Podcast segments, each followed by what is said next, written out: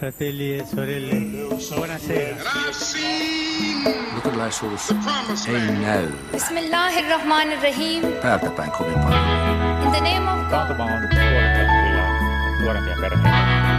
Selittelemättä. It is this unseen power Elellään pääsiäistä edeltävää paaston aikaa ja yksi tapa paastota on liittyä ekopaastoon. Anna, työtoverini, ekopaastotko sinä? No rehellinen kun olen, täytyy sanoa, että en.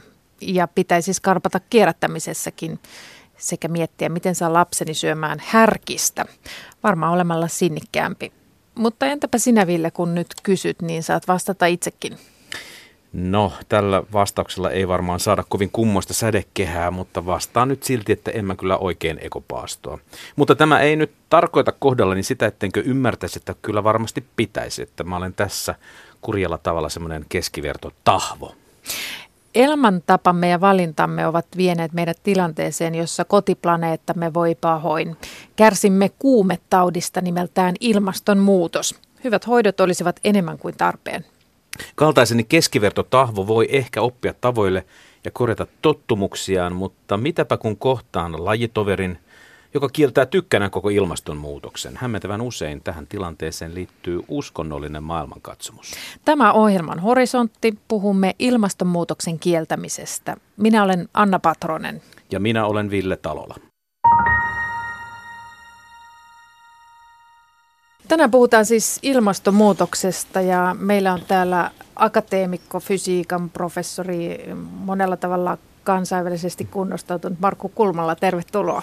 Kiitos. Ja onnea tästä hiljattain saadusta akateemikon arvonimestä. Kiitos. Ja sitten meillä on ekoteologi Panu Pihkala. Tervetuloa. Kiitoksia. Tuota, me puhumme ilmastonmuutoksesta tai itse asiassa etupäässä siitä, että kaikki eivät usko, että se on totta. Ja, ja tota, jotta, jotta me pääsemme puheenaiheeseen kunnolla kiinni, niin ehkä sillä lyhyesti rautaisannoksena. Kertokaapa nyt te korkeasti oppineet, että mitä me oikeastaan tiedetään tästä ilmastonmuutoksesta. Varmasti ja kiistatta. Marko Sillä niin kuin normaali järjelle, beyond, beyond reasonable doubt, niin kuin Amerikassa asia sanotaan. Joo, tiedämme varmasti sen, että meillä on luonnollinen kasvihuoneilmiö käynnissä, koska jos sitä ei olisi, niin maapallon keskilämpötila olisi miinus 18 astetta, eli sama kuin meidän pakastimessa. Ja pakastimessa kukaan ei taatusti haluaisi asua. Ja toinen, mitä tiedämme varmasti, on se, että hiilidioksidipäästöt ovat kasvaneet pitkään. Hiilidioksidipitoisuus on äh, sinä aikana, kun sitä on mitattu vuodesta 1958 saakka, niin se on noussut noin 90 miljoonasosaa. Ja se silloin oli noin 316-312 miljoonasosaa, siis miljoonassa tarkoittaa tila, ilmatilavuutta. Ja nykyään se on yli 400 ja kasvaa koko ajan aika vauhdikkaasti. Ja oikeastaan tiedetään, että se ylittää 500 miljoonasosan rajan noin 35 vuoden päästä. Ja sitten kun se ylittää sen 500 rajan, niin se riski, että meillä tapahtuu jotain peruuttamatonta ja tulee jotain venusilmiötä tai vastaavaa, niin on aika iso. Ja sen takia meillä nyt olisi aikaa semmoinen 35 vuotta saada päästöt, hiilipäästöt pienemmäksi kuin hiilinielut. Ja se tarkoittaa sitä, että nielujen pitäisi vahvistua. Eli me tiedämme, että nämä nielut on tärkeitä, tiedämme päästöt, tiedämme myös, että muita kasvihuonekaasuja, kuten metaania, typpioksiduuria ja niin edelleen, on myös päästöt kasvanut, niiden pitoisuudet on kasvanut. Se tiedetään. Sen lisäksi tiedetään, että meillä on hirmukasa erilaisia takaisinkytkentöjä ja niiden yksityiskohtia me emme tiedä. Me tiedämme, että ilmasto muuttuu, mutta emme tiedä yksityiskohtia, että miten. Niin olennaista nyt on tämä meidänkin kysymyksen asettelun kannalta, että mikä se ihmisen rooli tässä ilmastonmuutoksessa on, että mitä tiedämme siitä? Mä tiedämme siitä oikeastaan aika paljonkin, että mähän olen oman urani aikana koettanut löytää näitä syitä, että mikä olisi joku muu syy tähän kuin, kuin ihmistoiminta. Ja, ja sitten yksi, yksi on tällainen hyvin merkittävä tieteellinen idea on se, että auringon pilkut, auringon pilkkujen vaikutus galaktiseen kosmiseen säteilyyn on muuttunut tai muuttaa tätä ilmastoa, että sen takia nykyään on lämpimämpää kuin muualle, että on ihan vaan luonnollista. Tämä on periaatteessa fysikaalisesti mahdollinen prosessi, eli nämä galaktiset kosmiset säteet aiheuttaa molekyylien jonisoitumista. Voidaan vaikeita termejä, mutta niistä tulee niin kuin plus- tai miinusmerkkisiä joneja.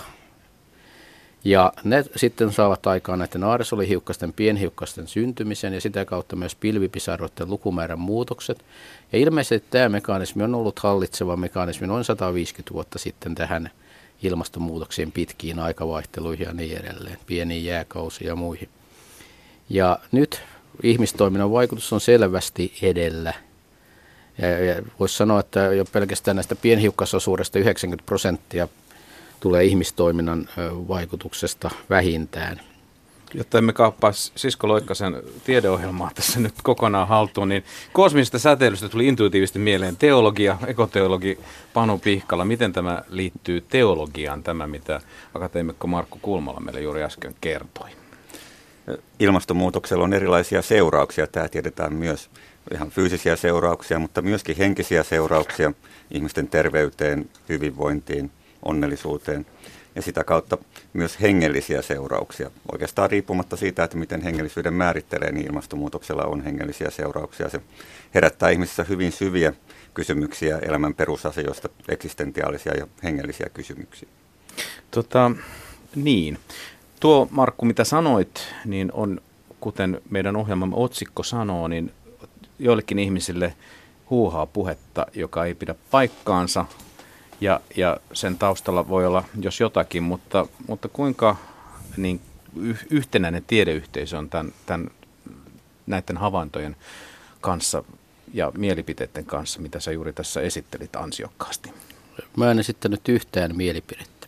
Esittelin vain ne faktat, mitä tällä hetkellä tiedetään siitä, että koska en tehnyt arvioita, kuinka paljon ilmasto lämpeää, en tehnyt arviota siitä, että mikä siinä on hiilidioksidin osuus, vaan mikä on tämä kokonaisuus. Kumosin yhden näiden skeptikoiden pääväittämän.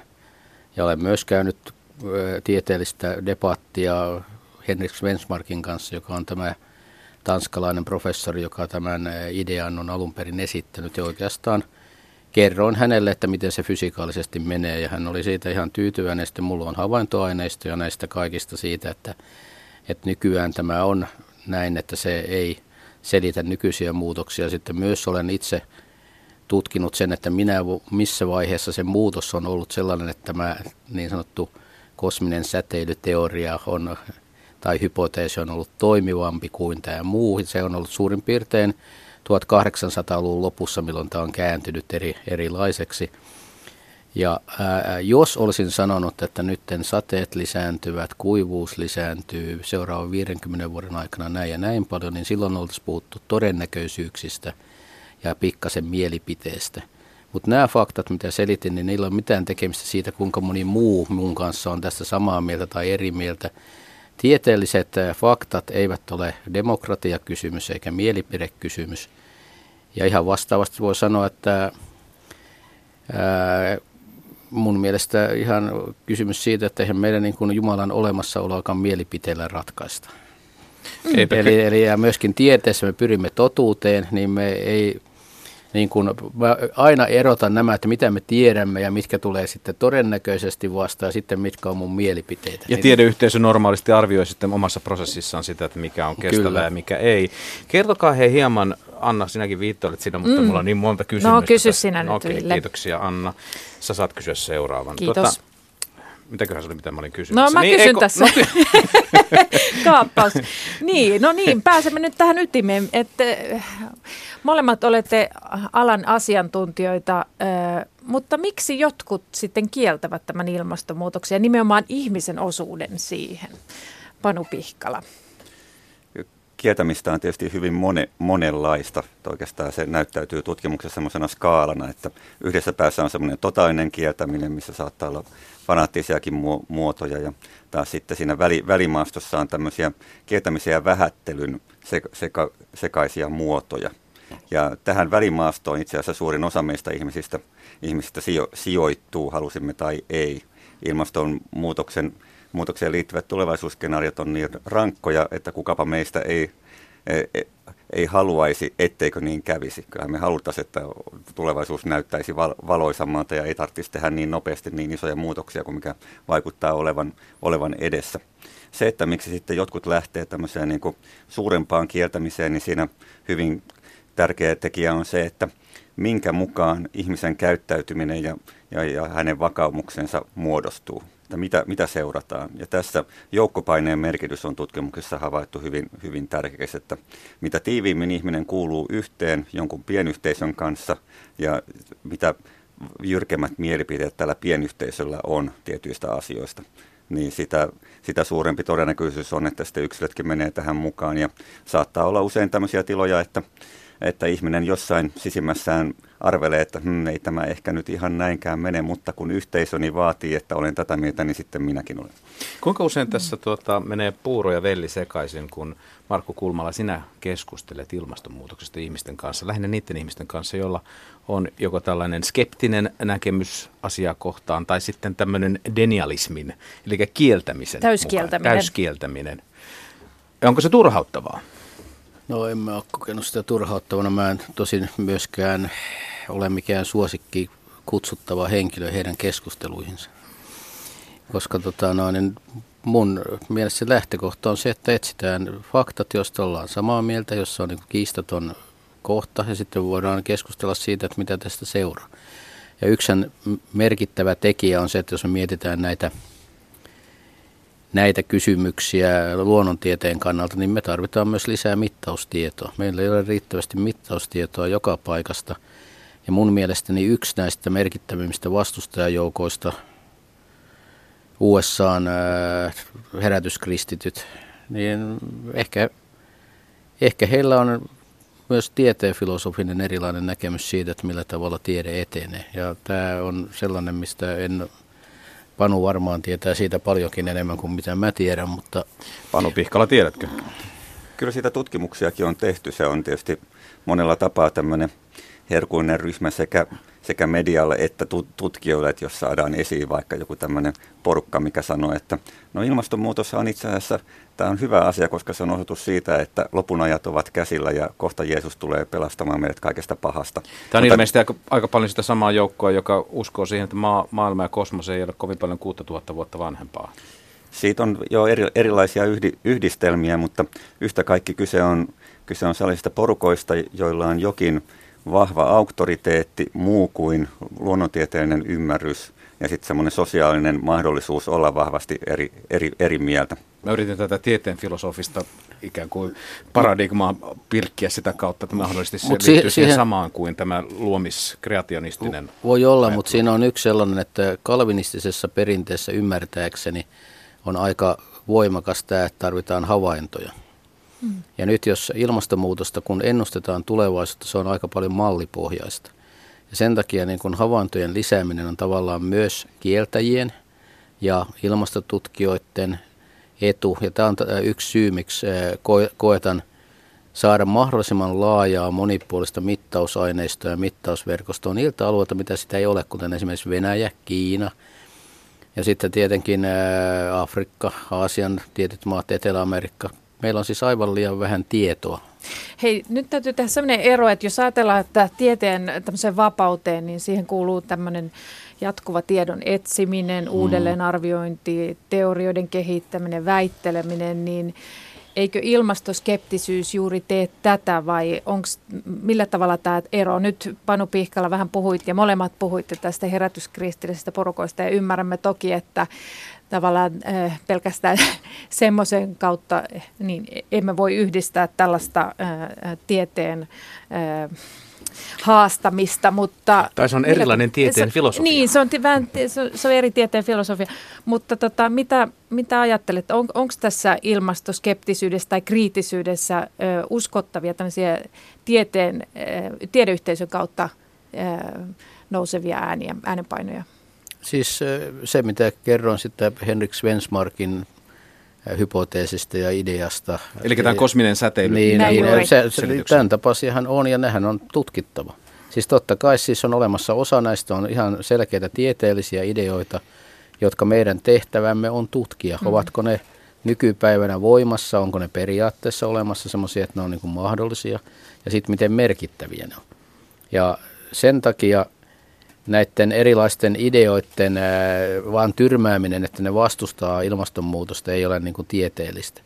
Ja tässähän on nyt tavallaan menee niin kuin hyvin nopeasti, kun tämä on niin iso kysymys, joka tarkoittaa sitä, että yksi tiedemies tai ryhmä tai tieteenala ei voi, tai yksi maa ei voi yksin ratkaista näitä eikä niin kuin edes välttämättä ymmärtää sitä kokonaisuutta, niin sen takia tässä tämä on niin sen verran mutkikas, että totta kai jos joku asettaa kriittisiä kysymyksiä, niin onko se jo sitä, että on skeptikko vai onko vaan tiedemies, joka haluaa, tai tiedennainen, joka haluaa niin kuin, ää, parempaa tietämystä? Varmasti näin. Siis ää, eli tämä pitää erottaa, että milloin tästä tulee niin tämmöinen vain juupas eipäs väittävä, milloin saadaan niin kuin tieteellistä tulokset paremmaksi. Ja kyllähän oikeasti nämä tulokset on nyt parempia kuin vaikka 15 vuotta sitten. On tästä se hyöty. Mutta sitten taas, jos meillä on tämmöinen perusdenialisti, jonka mielestä tehdään ilmastopuolen tutkimuksessa mitä hyvänsä, niin kaikki on turhaa ja väärää ja rahat menee väärään paikkaan ja kaikki muut vastaavat. No niin, Villellä, Villellä on nyt asia. no niin, minun vuoroni.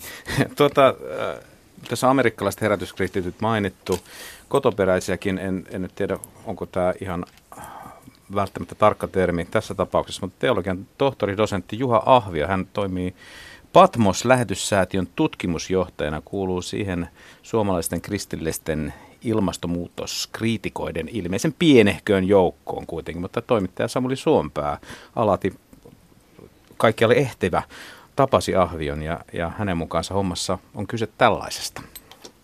Ihminen voi menetellä väärin ja, ja, ja on väärin, jos jotakin myrkkyä kaadetaan johonkin järveen, niin ei kannata tehdä niin, eikä kannata muovikasseja vaan jättää luontoon tuonne, ne on miten sattuu. Siis, tämä on selvä asia, niin kuin, näin ei kannata menetellä ja, ja siitä saattaa olla paljon haittaa paikallisesti. Mutta juuri tämä, pystyykö ihminen todella sitten niin kuin luomakunnan tuhoamaan tällä tavalla, niin sitä kannattaa todella teologisesti miettiä siitä liikkeen lähtien, että jos luomakunta on todella Jumalan luomakunta, siis ihminen ei kykene tietysti Jumalaa haastamaan, eikä Jumalan luomakuntaakaan. Kysymys ilmastonmuutoksesta ei ole mikään kontroversiaalinen kysymys, mutta se mikä se varsinainen syy siihen on, koska oletetaan, että se ihminen on syypää siihen, niin sitten halutaan nimenomaan ihmisen toimintaan saada isoja muutoksia globaalilla tasolla, ja täytyy muistuttaa siis siitäkin, että se varsinainen primus motor niin kuin tässä kansainvälisessä ilmastonmuutoskeskustelussa, IPCC, eli tämä kansainvälinen tai hallitusten välinen paneeli, ilmastonmuutospaneeli, jota pidetään semmoisena tieteellisenä ykköstykkinä. Sehän on politiikka, se on poliittinen elin. Siis siellä on ammattitutkijoita toki, mutta heillä on tietysti reunaehdot, jonka puitteissa he tutkii. Heillä on selkeä poliittinen päämäärä, koska heidän tulee ohjeistaa poliittisia toimijoita. Eli siinä on tämmöinen globalistinen visio, joidenkin kriitikkojen mukaan nyt kysymys on pitkälti siis tässä hankkeesta, joka Neuvostoliiton johdolla epäonnistui. Neuvostoliitto romahti ja kaatui ja sitten tavallaan tilalle tuotettiin tämmöinen vihreä agenda, jota ei nyt suoraan punalippuja heiluttamalla niin kuin viedään eteenpäin, mutta pyritään rakentamaan tämmöinen maailmanlaajuinen jonkinlainen keskitysti hallittu federaatio. Siis tämä nyt suoraan näissä ohjelmapaperissa on lausuttu. Äänessä äsken oli siis teologian tohtori Juha Ahvio ja täällä meillä ovat akateemikko Markku Kulmala sekä ekoteologi Panu Pihkala. No niin, mistä lähdetään nyt purkamaan tuota Ahvion, Ahvion kommenttia? Mainitsit se vihreä agendan, federaation, globalistisen vision. Onko puhe ilmastonmuutoksesta siis poliittista agendaa? Kyllä tässä semmoisia Pohjois-Amerikan kaikuja itse ainakin tutkijana kuulen. Esimerkiksi tämä ajatus siitä, että ennemmin aikaisemmin vastustettiin kommunismia ja sitten kun tämä uhkakuva poistuu, niin sitten osalle väestä muodostuu vihreästä liikkeestä jonkinlainen tämmöinen jo omia joukkoja kokoava uhkakuva, jota sitten voidaan, voidaan va- vastustaa. Tämä teologinen pointti siitä, että missä määrin Jumala on antanut ihmiselle mahdollisuuksia toteuttaa, niin sitä on myös, myös teologinen ja tutkijana vaikea puolustaa sitä kautta, että jos nyt maailman historiaa tarkastellaan ja sitä, minkälaisiin toimiin toimiin itseään vakavasti kristittynä pitävät yksilöt ja yhteiskunnat on py- pystyneet, niin päästään ristiretkien ja inkvisition ja kolonialismin kaikkiin hai- haittapuoliin. Että argumentti siitä, että ihminen ei, ei pystyisi näin paljon luomakuntaa ja, ja samalla toisia ihmisiä vahingoittamaan, niin sitä en, en pidä kyllä raamatullisestikaan perusteltuna. Se ehkä empiirisestikin on hieman haastava, kun, kun tiedetään, että tässä esimerkiksi useampia lajia on kuullut sukupuuttoon ihan suoraan ihmisen vaikutuksesta. Mutta sellaista haluaisin kysyä Markku Kulmalla, kun sä asetat fyysikon viitan naulaan ja rupeat kuuntelemaan tämmöistä teologista puhetta ilmastonmuutoksesta, niin onko sulle valjennut, että minkä ihmeen takia tässä, tässä näin vahvasti on tämä skeptinen ja tämmöinen kieltävä henki vallalla? Mi- mistä se voi nousta, jos sä ajattelet näin niin kuin maallikkona teologian kannalta tätä asiaa? No, Voitko ymmärtää siitä mitään? kyllä sitten tietysti jotain voi ymmärtää, mutta olen, olen kuullut äh, Ahviolta paljon niin kuin, miten nyt sanoisin, jyrkempiäkin lausuntoja. Tämähän nyt käsitteli IPCC ja ilmeisesti hän on ymmärtänyt IPCCstä vain tämän poliittisen osuuden, joka on niin kuin julkisesti yleensä IPCC. Hän on sellainen, joka tekee tällaista yhteenvetoa, sulattaa kaiken olemassa olevan tiedon, mitä aiheesta ilmastonmuutos on olemassa. Ja tavallaan käy lävitse niin kuin kaikki aihepiiriin tulleet julkaisut. Ja sen jälkeen heiltä tulee niin kuin tieteellisiä tämmöisiä kokoomateoksia, noin muutaman tuhannen sivun suuruisia, noin 5-7 vuoden välein tällä hetkellä. Ja nämähän on koko ajan, kun tämä IPC on olemassa, niin nämä arviot on parantunut. Sitten on olemassa vaihe kaksi, joka on poliittinen vaihe. Ja siinä vaiheessa poliittiset näihin hienoihin kokouksiin, joita nyt on ollut muun muassa Pariisissa ja sitä ennen Kööpenhaminassa, ja sitten välikokouksia, joita on ollut eri paikoissa, niin siinä vaiheessa eri valtioiden hallitusten edustajat, valtiopäämiehet mukaan lukien, kokoontuvat sopimaan julkilausumista ja sitten lopputekstistä, jotka on niin kuin neuvotellaan suunnilleen sana sanalta ainakin lause lauseelta. Ja, ja siinä on nyt tietysti jo aika paljon arvosteltavaa minunkin mielestäni. Mutta sitten tämä IPCC, se perus tieteellinen työ, niin, niin IPCC ei tee uutta tutkimusta, vaan se niin kuin kokoaa, tekee tämmöisen synteesin olemassa olevasta tiedosta. Ja se on mun mielestä hyvin tarpeellista tällaista mutkikkaassa jutussa. Sitten tämä sun varsinainen kysymyksesi Niin. oli tota noin, niin se, että miltä tämä kuulostaa niin kuin maallik. Mä olen aika paljon ollut nyt näiden teologien kanssa kuitenkin tekemisissä olen pikkuhiljaa alkanut tottumaan siihen, että teologien ideahan on niin kuin kirjoittaa lyhyistä asioista pitkiä kirjoja ja, ja sitten monipuolisesti käydä lävitse näitä mielipiteitä. Ja sitten mistä tämä mahtaisi kummuta, niin ehkä se kumpuaa, tai siis mun mielestä se kumpuaa siitä, että on joku raamatun kohdat ymmärretty eri tavalla kuin minä ymmärrän. En sano, että onko ymmärtänyt väärin vai oikein, olenko mä ymmärtänyt oikeammin kuin joku toinen, mutta eri tavalla. Että mä kyllä ymmärrän aika suuresti tänne, että meidän pitää varjella ja varjella ja viljellä ja sen idea ei ole tuhota. Ja yhtä hyvin, jos me tuhoamme järven, niin kuin Ahvio tuossa sanoi, niin voimme me tuhota ilmakehänkin. Ja ainakin Kiinassa, jossa kuolee 2,5 miljoonaa ihmistä vuosittain ilmansaasteisiin, niin aika hyvin ainakin siellä on onnistuttu tämä ilmakehä tuhoamaan. Mm. No hei, äh, tota, Trumpkin on väittänyt, että... Tämä siis, presidentti, niin, presidentti Donald Trump. Trump. Trump. Niin tota, Trump. Hän, hän on myöskin varsinkin kampanja, kampanjavaiheessa puhu, puhui, että ilmastonmuutos on kiinalaisten sala, salajuoni. Että tota, kuka hyötyy tästä ilmastonmuutoksen vähättelystä? Joo, tässä on, tässä on olennaista tarkastella just sitä, että minkä periaatteiden ja juttujen mukaan ihmisten käytös oh, ohjautuu. Et sitten jos esimerkiksi in, tutkimusinstanssirahoitus tulee öljyyhtiöistä ja näin, niin nämä herättää näitä kriittisiä, kriittisiä kysy, kysymyksiä. Tää, tässä riittää pureskeltavaa tässä Trumpin vaalikampanjassa monesta, monestakin syystä. Tämä tämmöinen kiinalaisten salajuon juttu on paraati esimerkki siitä, että ulkoistetaan asiat että joku tuolla, joku, jonka voimme määritellä viholliseksi ja sitten samaan aikaan itse kokea olevamme enemmän oikeassa ja kokea suurempaa yhteenkuuluvuutta, niin nämä on tällaisia massojen hallinnan, hallinnan välineitä, jotka yhä, yhä ihmisiin uppoaa ja mitä epävarmemmaksi maailma ja elä, elämä käy, niin sitä houkuttelevampia varmaan monelle ihmiselle on sellaiset yhteydet, missä saadaan selkeitä, usein kohtaa sen mustavalkoisia, että teen näin, teen noin. Samalla täytyy toki muistaa, että ei kaikki herätyskristityt Amerikassa – kun ei Suomessakaan, niin suhtaudu ilmastonmuutokseen skeptisesti. Ja vaikkapa Yhdysvaltain evankelikaalien joukossa on myös merkittävää ympäristöliikehdintää, mikä on sitä aiheuttanut suuriakin kulttuuritaisteluja siellä sen viite, viiteryhmän sisällä. Että se on aina, aina moni, monimuotoinen juttu. Miten tota, jos me jätämme herätyskristilliset yhdysvaltalaiset piirit, niin mitenkä kirkot noin ylipäätään tässä asiassa on aktiivisia? Mä en oikeastaan törmää kauhean usein mihinkään semmoisiin ilmastopuheenvuoroihin, joita esittäisi joku klerikaali. Panu Pihkala, sä oot ehkä ainoa ekoteologi, jonka mä tiedän, että puhelinluettelossa tuolla tittele esiintyy. Kuinka, mikä, mikä on tämä yleinen kuva kirkkojen piirissä, kuinka ilmastonmuutokseen ja näihin haasteisiin suhtaudutaan?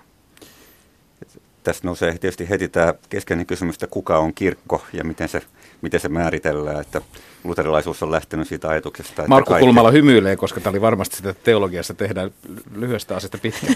Kyllä, mutta samalla tämä tarkoittaa just sitä, että, että kastettu kirkon jäsen ilmastotieteilijäkin kuuluu tähän kirkkosanaan siinä, siinä merkityksessä, että ei pelkästään nämä eri, erityiset viranhoitajat tai instituutiot. Mutta jos, jos puhutaan niistä. Joo, niiden, niiden taholla niin, niin sanottu ekumeninen liike, eli tämmöinen kirkkojen yhteinen liike, ne rupesi aika varhain jo keskittymään ympäristöasioihin heti sieltä. Esivaiheita oli aikaisemminkin, mutta 70-luvun alusta nä, näkyvämmin näihin YK on ympäristökokouksiin, ilmastokokouksiin on osallistuttu aktiivisesti. Samaan aikaan sitten monissa maissa, maissa niin kirkot on tehnyt kannanottoja ja yrittäneet antaa suosituksia jäsenilleen. Samaan aikaan sitten tietysti aina on monimutkainen juttu, että miten paljon jäsenet kuuntelee kirkkojensa suosituksia. Ja tämä kristillisyys näyttäytyy niin kovin erilaiselta pohjoismaisessa kansankirkkomallissa verrattuna vaikkapa, no ei nyt, en, mennään taas sinne Yhdysvaltoihin, missä on tämmöisiä pieniä tiiviitä y- yhteisöjä, että sitä joutuu aika, aika tapauskohtaisesti arvioimaan. On yritetty tutkia yhtäläisyyksiä uskonnollisten vakaumusten ja ympäristökäyttäytymisen välille. Jotain on saatu selville, mutta ennen kaikkea on paljastunut, että miten tavattoman monimutkaista se on. Että esimerkiksi poliittinen sitoutu, sitoutuminen ja se, että onko maaseutu, kaupunkiyhteisö, kaikki tämmöiset vaikuttaa paljon. Valitettavasti meidän aika, aika alkaa olla jälleen lopulla, mutta jos mä voisin vielä kysyä ihan lyhyesti, että tota, mitä minä ja Ville voisimme tehdä ilmastonmuutoksen hillitsemiseksi? Me niitä pohdittiin ekopaastoa tuossa niin, ja nyt me eletään ekopaaston aikaa. Markku Kulmala, anna yksi vihje ja sitten Panu Pihkala sinä toinen. Päätetään siihen. A, 15 sekuntia. Istuttakaa havupuita. Ja Panu Pihkala. Hiljentykää yhdessä läheisten kanssa ja miettikää elämän keskeisiä arvoja. Kiitoksia tästä keskustelusta akateemikko Markku Kulmala ja ekoteologi Panu Pihkala. Kiitos. Kiitos.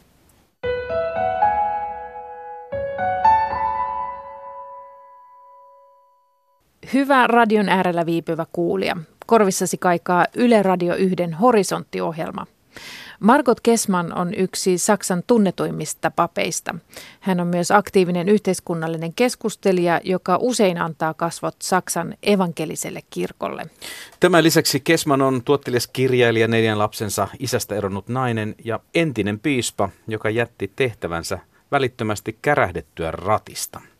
Viime vuodet Margot Kesman on toiminut reformaation merkkivuoden virallisena lähettiläänä. Toimittaja Iida Ylinen tapasi Kesmanin Suomen vierailun yhteydessä Helsingin yliopistolla. Liikkeelle lähdetään merkkivuoden tärkeistä maisemista. Martti Luther syntyi ja kuoli Aislebenissä, nykyisessä Saksianhaltin osavaltiossa.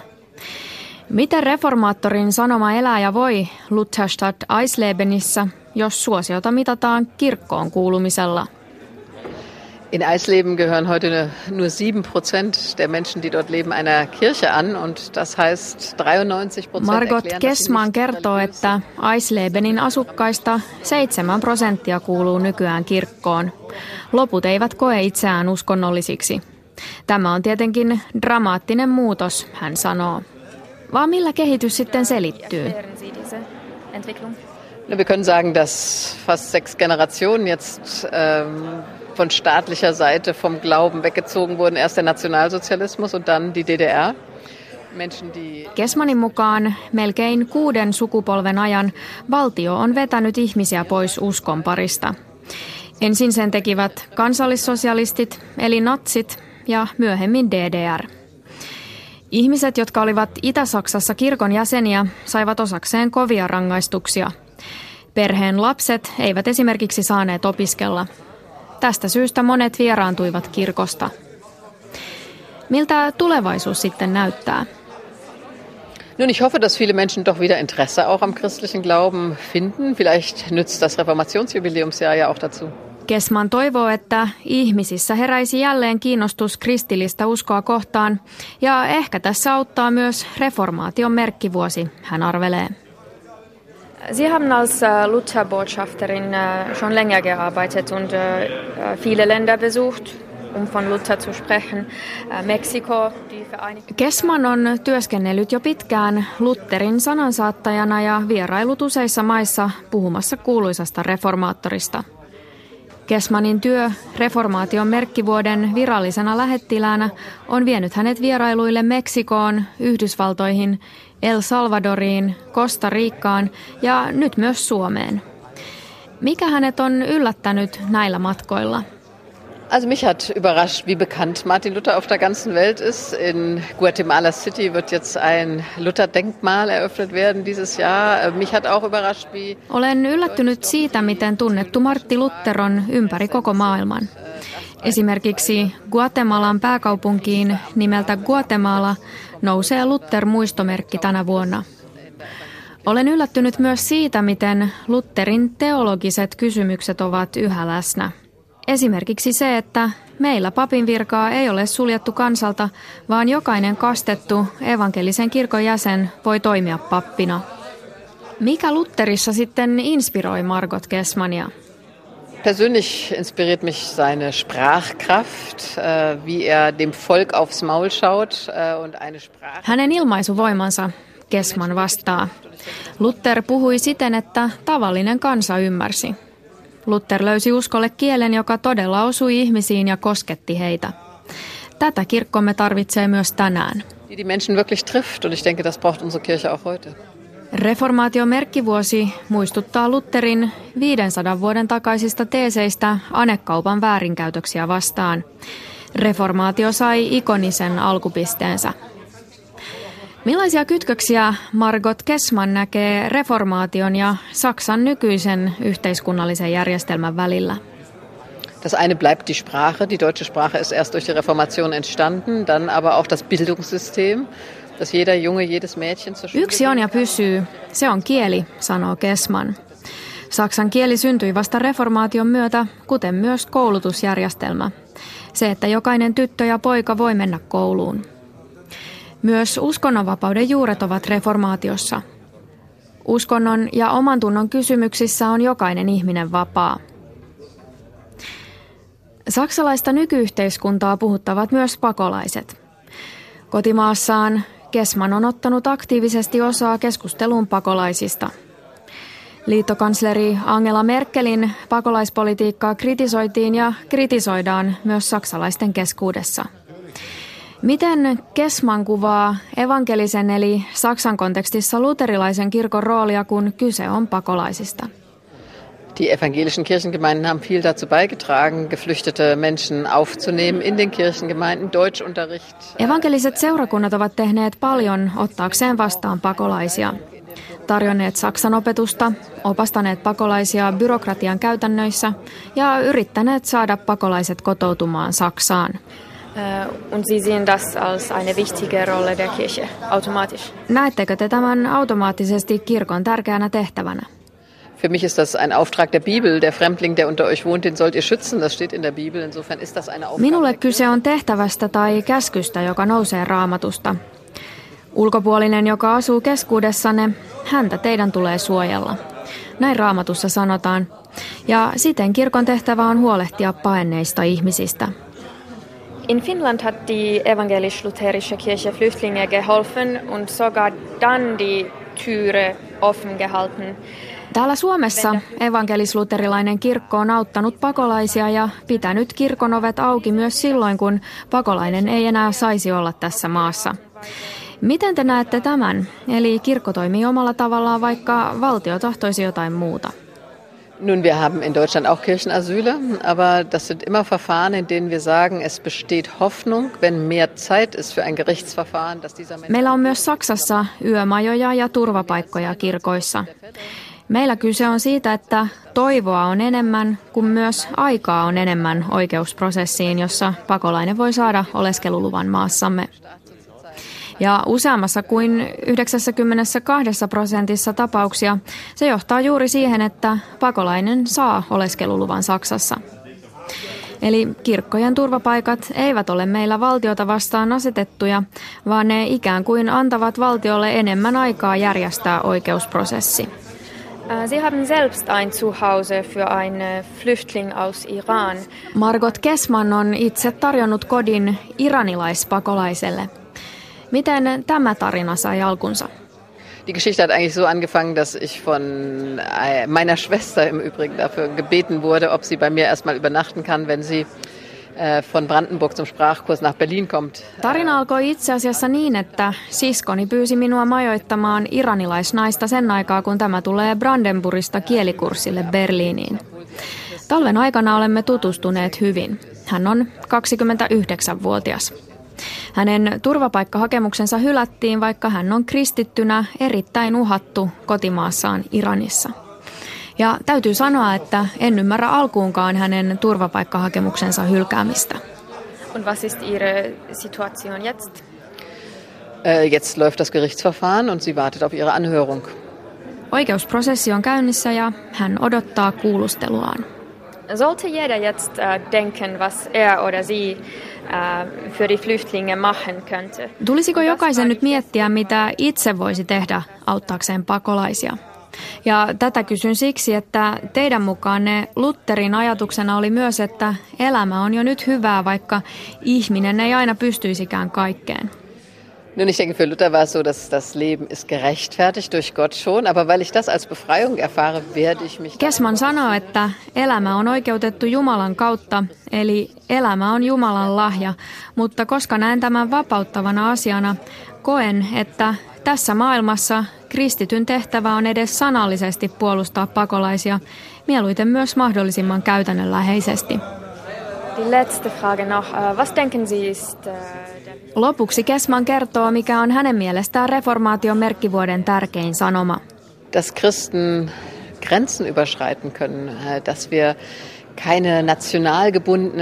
Se, että kristityt voivat rikkoa rajoja.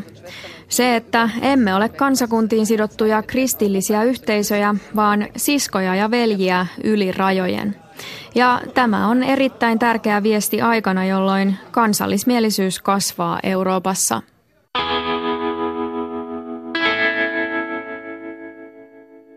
Äskeiset jutut olivat uusintoja maaliskuulta 2017. Nyt tavataan vielä pastori, teologian maisteri Rolf Stefansson, joka on Suomen lähetysseuran uusi toiminnanjohtaja. Häntä haastattelee Kimmo Saares. Elämä on vienyt Stefanssonin aiemmin muun muassa kymmeneksi vuodeksi Tansaniaan. Miten hän mieltää lähetystyön ja mikä sai hänet ylipäänsä aikoinaan kiinnostumaan lähetystyöstä? Kiinnostus kansainvälisyyttä kohtaan. E, eli opiskeluaikoina olin vaihto-opiskelijana Sheffieldissä Englannissa ja asuttiin sellaisella alueella, missä oli paljon pakistanilaisia ja se oli vähän pelottavaakin silloin, kun Suomi ei ollut kovin monikulttuurinen, mutta se kulttuurien kohtaaminen oli meidän perheelle erittäin myönteinen kokemus ja, ja todettiin, että halutaan tätä enemmän. Ja kun olin työskennellyt pappina kaksi-kolme vuotta, niin, niin etsittiin sitten väylyjä, että että miten sen voi toteuttaa. Ja silloin lähetysseurasta otettiin meihin yhteyttä ja kysyttiin, että, että kiinnostaisiko papin työt Tansaniassa. No minkälainen se oli noin oman urasi kannalta tämä Tansanian jakso? Millä tavalla se vaikutti sinuun ihmisenä? No varmasti se vaikutti hyvin paljon. Ei ollut ihan sama mies, joka tuli kotiin sieltä. Minä olin tottunut aika paljon semmoiseen hengelliseen toimintaan, mitä oli Suomessa silloin, mutta he puhuivat klinikoiden rakentamisesta ja koulujen kehittämisestä. Kun pidin ensimmäistä kertaa nuorisoiltaa, niin, niin he halusivat keskustella työllistämisestä, että miten löytyy nuorille projekteja niin, että voi elättää itseään. Ja se oli sellaista hyvin kokonaisvaltaista, että, että kirkolta odotettiinkin, että se, se on osa koko elämää. Tyypillisin sielunhoitotapaus oli, että pappia herätettiin keskellä yötä ja, ja tota, joku oli kännipäissään tullut kotiin ja oli väkivaltaisuutta kotona ja, ja tota, vaimo sitten kutsui, että kun nyt kirkko on meidät vihkinyt, niin kirkko tulkoon ratkaisemaan meidän ongelmaa ja, ja tota, siinä pappi sitten aina joutui keskusteluja pitämään keskellä yötä. Eli opin sen, että et, tota, kirkko, kirkko, kirkko voi olla niin paljon enemmän ja, ja niin, sillä voi olla niin ene, paljon enemmän merkitystä ihmisten elämässä. Sanoit, että oma mielenkiintosi lähti enemmän tällaista niin kuin kansainvälisyysulottuvuudesta kuin julistamisulottuvuudesta. Toisaalta lähetysseuran työ mielletään tai lähetystyö yleensä enemmän taas julistamistyöksi. Miten tämä jännite? No olenhan minä pappi ja, ja, ja pidän julistamisesta ja, ja ehkä mulla oli yksinkertaisempi evankelioimisteologia, kun lähdin, ja, ja, ja, tota, joka liittyy siihen, että et, et, lähetystyöntekijän tehtävä on evankelioiminen. Ja, ja tota, kyllä ajattelen, että vieläkin se työ, mitä tehdään, niin sen perusta on siinä kristillisessä sanomassa, mutta olen saanut syvemmän ymmärryksen siitä, että, että mitä se sanoma voi, voi merkitä ihmisille, että, että, että tota, to, toivoa toivottomuudessa ja, ja tota, ihminen, joka elää ihan äärimmäisissä olosuhteissa, niin sille kirkon diakonian merkitys voi olla ihan, ihan valtava. Jossain vaiheessa on ollut mielestäni havaittavissa aika selkeää repeämä, eli osa kirkon konservatiivisesta siivestä on kokenut, että lähetysseura ei ole enää siinä positiossa, mikä on heille tärkeä. Tunnistatko tai tunnustatko tällaista repeämää tapahtuneen ja mitä sille kuuluu tällä hetkellä? Mielestäni jos puhutaan repeämästä, niin sehän ei mikään uusi asia ole. Olen nyt, nyt tota, meillähän on, on juhlavuosi nyt, että nyt on kulunut tänä vuonna 150 vuotta siitä, kun ensimmäiset työntekijät lähti Ambomaahan ja, ja tota, olen itse joutunut perehtymään meidän historiaan ja mm, aika nopeastihan lähetysseura, tai, tai sanotaan, että sen ajan lähetysajattelua seuraten, niin nähtiin, että, että, että lähetystyöhön kuuluu koko yhteiskunnan kehittäminen. Eli, eli tota, että, että sitä, että ihmiset voivat tulla kirkon jäseniksi, niin he tarvitsevat lukutaidon, he tarvitsevat hyvän yhteiskunnan. Ja lähetysseura lähti rakentamaan työtä sillä tavalla. Ja se oli silloin jo keskustelun aiheena muun muassa, että, että tota, kuuluuko koulutoiminnan kehittäminen lähetystyöhön ollenkaan. Ja siitä käytiin 1900-luvun alussa aika, aika tota, ää, isoja keskustelujakin.